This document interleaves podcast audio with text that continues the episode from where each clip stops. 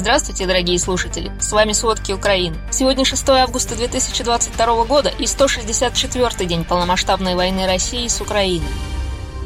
Прошедшие сутки показали, насколько реальной может быть катастрофа на атомной электростанции, когда вокруг нее идут бои. Вчера во второй половине дня сначала обстреляли промышленную площадку недалеко от Запорожской АЭС, а затем обстреляли ее из ракетных систем залпового огня. Снаряды попали недалеко от одного из работающих энергоблоков. Теперь один из трех энергоблоков станции отключен. На юге Украины готовится чрезвычайно активная фаза войны. Так оценила ситуацию глава Объединенного координационного пресс-центра сил обороны Юга Наталья Гуменюк. В британском Минобороны во многом согласны с этой оценкой. В отчете ведомства прогнозируют, что самые тяжелые бои переместятся на почти 350-километровый фронт. Он тянется параллельно Днепру от окрестностей Запорожья на юго-запад до Херсона. По данным Министерства обороны Британии, российские силы с большой вероятностью собираются на юге Украины в ожидании украинского контрнаступления или, возможно, готовятся к собственной атаке. Длинные колонны российских военных грузовиков, танков и артиллерии продолжают передвижение из Донбасса в направлении юго-запада Украины. Так, российские войска безуспешно пытались наступать в Херсонской области, вероятно, нацеливаясь на украинский плацдарм через реку Ингулец. А оперативное командование «Юг» ночью сообщило об уничтожении по меньшей мере шести российских складов боеприпасов в Херсонской области. Партизаны тоже не дремлют. Сегодня днем в оккупированные российскими войсками Новой Каховки совершено покушение на замглавы местной администрации, поставленного российскими властями, естественно,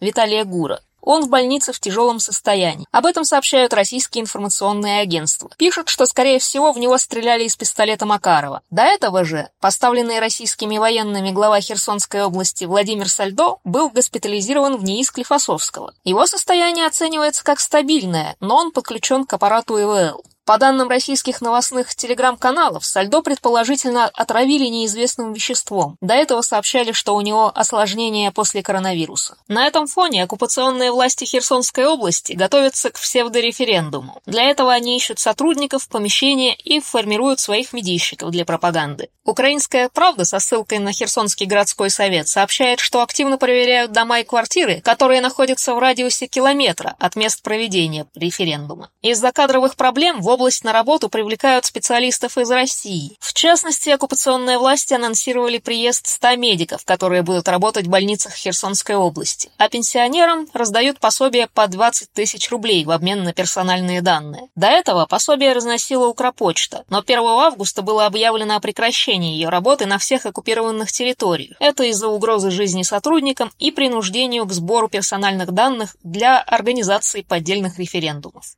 Вчера днем российские ракеты снова ударили по Николаеву. Об этом сообщил глава Николаевской областной военной администрации Виталий Ким. Из-за обстрелов поврежден 21 частный дом. В четырех частных домах были пожары. Еще повреждены здания двух частных предприятий. Не обошлось без жертв. Один человек погиб. Мужчина 80-го года рождения скончался из-за полученных травм. Еще более 20 человек получили ранения. Двое пострадавших находятся в реанимации. Еще одного оперируют. Тяжелое увечье получил 13-летний парень парень. Этого подростка с множественными травмами и минно-взрывными ранениями головы, бедра и брюшной полости в тяжелом состоянии доставили в реанимацию областной больницы.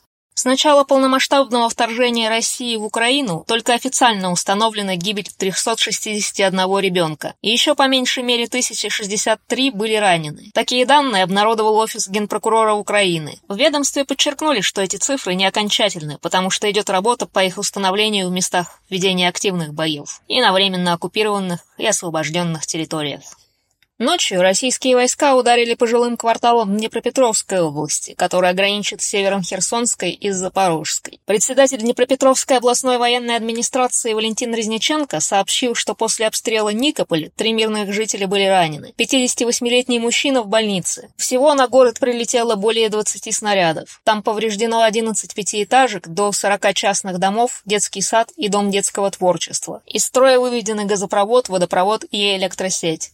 А на АЭС после обстрелов отключили один из энергоблоков. Украинский энергоатом сообщил об отключении одного из трех работающих энергоблоков Запорожской АЭС, которая является крупнейшей в Европе атомной электростанцией. Это после обстрела накануне. Энергоатом уточнил, что из-за атаки на Запорожскую АЭС в одном из энергоблоков сработала аварийная защита. По данным оператора АЭС, серьезно повреждены азотно-кислородная станция и вспомогательный корпус.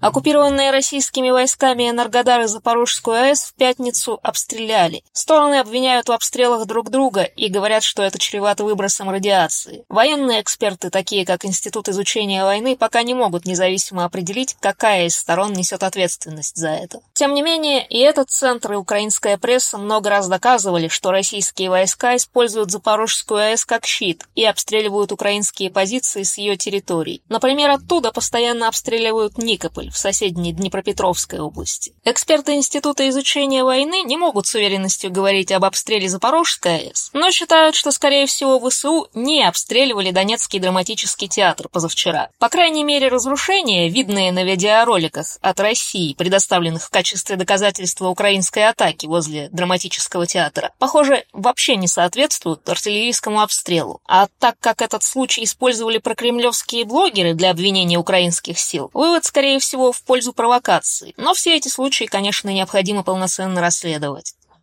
Несмотря на переброску войск, атаки на восточной области Украины пока не утихают. В Донецкой области за прошедшие сутки российские войска обстреливали населенные пункты из танков, минометов, артиллерии и ракетных систем залпового огня «Град». Повреждены жилые дома, многоэтажки, административные здания и школы в двух селах. Продолжается эвакуация населения. Область остается без газа и частично без воды и электричества. За сутки в области пять мирных жителей погибло, 14 было ранено.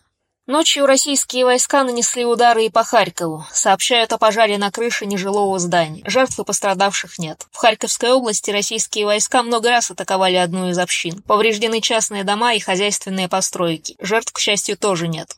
На севере Украины под ударом опять Сумская область. По этому региону российские войска открывали артиллерийский огонь пять раз. Сегодня утром обстрел одной из общин продолжился. Местные жители сообщают примерно о 60 прилетах. Один человек был ранен. 52-летний мужчина сейчас находится в больнице. Количество поврежденных домов все еще устанавливается. Кроме того, была повреждена электросеть. 71 дом в одном из районов теперь остался без света. А в России тем временем формируют добровольческие отряды в Самарской и Омской областях. Об этом сообщает Американский институт исследования войны. В батальон «Самара» набирают мужчин в возрасте от 18 до 50 лет, без обязательного военного опыта. По информации военных экспертов, российские войска формируют 15-тысячный армейский корпус, который будет базироваться в Мулино Нижегородской области, Западном военном округе. В Омской области идет формирование трех добровольческих батальонов – Иртыш, Авангард и Ом, которые будут будут направлены на Донбасс, чтобы предоставлять медицинскую, инженерную и техническую помощь сформированным батальонам. Но западные страны хотя бы не оставляют Украину без оружия. Администрация Байдена готовит новый пакет военной помощи для Украины в размере 1 миллиарда долларов. В него войдут боеприпасы для «Хаймарс», боеприпасы для зенитно-ракетной системы противовоздушной обороны «НСЭМС» и до 50 бронированных медицинских транспортных средств М-113. Об этом сообщает Рейтер. Напомним, Соединенные Штаты уже отправили в Украину 16 «Хаймарс» а 1 июля обещали отправить еще две зенитно-ракетные системы НСЭМС. До этого США передали Украине 200 бронетранспортеров М113. Общая сумма военной помощи США для Украины с начала полномасштабного вторжения России составила 8,8 миллиарда долларов. С начала полномасштабной войны Болгария отправила в Украину 4200 тонн оружия. Об этом заявил исполняющий обязанности министра экономики Болгарии Александр Михайлов. Поставки в тайне шли через Польшу. В начале июня правительство Болгарии сообщало, что передало Украине оружие на чуть более 100 миллионов евро. Оно перевозилось в Украину через польский аэропорт Жешув, недалеко от границы. Еще в мае парламент Болгарии подтвердил решение о ремонте украинской военной техники на своих оборонных предприятиях. Но о предоставлении оружия и боеприпасов не было речи. Позже уже бывший премьер-министр Болгарии Кирилл Петков во вторник заявил, что его страна уже достаточно оказала помощи Украине и поставлять оружие Россия не планирует. Спасибо, это были все основные новости о войне России с Украиной к середине 6 августа. Помните, правда существует, а мы стараемся сделать ее доступной. Если вам нравится то, что мы делаем, пожалуйста, поделитесь этим подкастом с друзьями в России. Это очень важно для нас и для распространения правдивой информации. До встречи!